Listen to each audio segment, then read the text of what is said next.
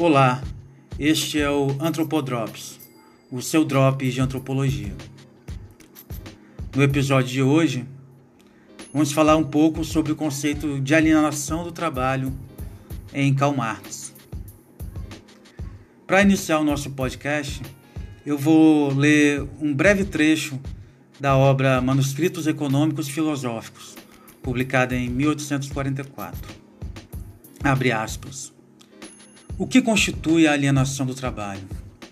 Primeiramente, ser o trabalho externo ao trabalhador, não fazer parte da sua natureza e, por conseguinte, ele não se realizar em seu trabalho, mas negar a si mesmo, ter um sofrimento em vez de bem-estar, não desenvolver livremente suas energias mentais e físicas, mas ficar fisicamente exausto e mentalmente deprimido. O trabalhador, portanto, só se sente à vontade em seu tempo de folga, enquanto no trabalho se sente contrafeito. Seu trabalho não é voluntário, porém imposto, é trabalho forçado. Ele não é a satisfação de uma necessidade, mas apenas um meio para satisfazer outras necessidades. Seu caráter alienado é claramente atestado pelo fato de, logo que não haja compulsão física ou outra qualquer, ser evitado como uma praga. O trabalho exteriorizado, trabalho em que o homem se aliena a si mesmo, é um trabalho de sacrifício próprio, de mortificação. Por fim, o caráter exteriorizado do trabalho para o trabalhador é demonstrado por não ser o trabalho dele mesmo, mas trabalho para outrem. Por no trabalho ele não se pertencer a si mesmo, mas sim a outra pessoa. Fecha aspas.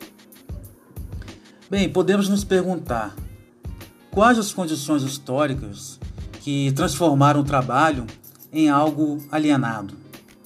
Afinal, a antropologia de autores como Marshall Salins nos mostra que as sociedades de caçadores e coletores, apesar da simplicidade tecnológica, não exigem dos seus membros mais do que quatro horas de trabalho diário. Que paradoxo fez com que, justamente na sociedade em que o trabalho é mais produtivo, em que as tecnologias são mais eficientes, as pessoas precisem trabalhar tanto? Bem, a primeira condição histórica que transformou o trabalho em algo alienado é o fato de que os meios de produção, ou seja, as máquinas, as ferramentas e os recursos transformados pelo trabalho, eles não pertencem ao trabalhador.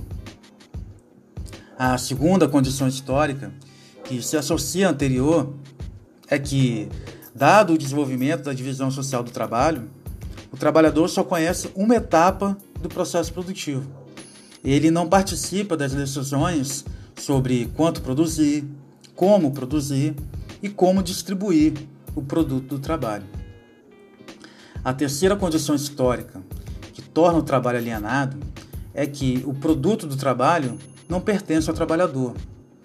Este é remunerado através do pagamento das horas trabalhadas, na forma de salário. Ele está totalmente separado do produto concreto do seu trabalho.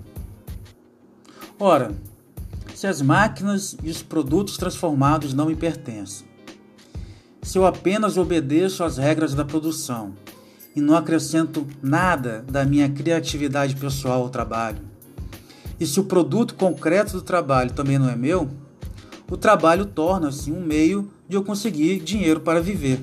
Ou seja, não é um espaço em que exerço meu potencial humano, mas minhas ideias e os meus planos. É um trabalho alienado, que eu conto as horas para acabar, para que então eu possa viver.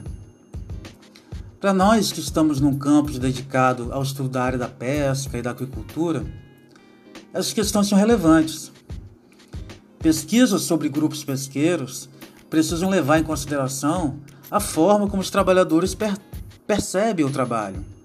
É um trabalho alienado? Ou é um trabalho onde se realizam como pessoas? A quem pertencem os barcos? Como se organiza a produção? e como é distribuído o produto final?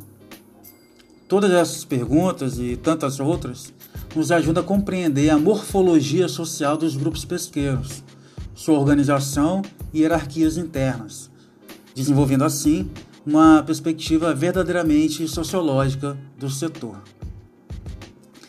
Meu nome é Márcio Filgueiras, eu sou antropólogo, professor do IFES Campus Piuma e pesquisador do GETAP, Grupo de Estudos Territoriais e Atividade Pesqueira.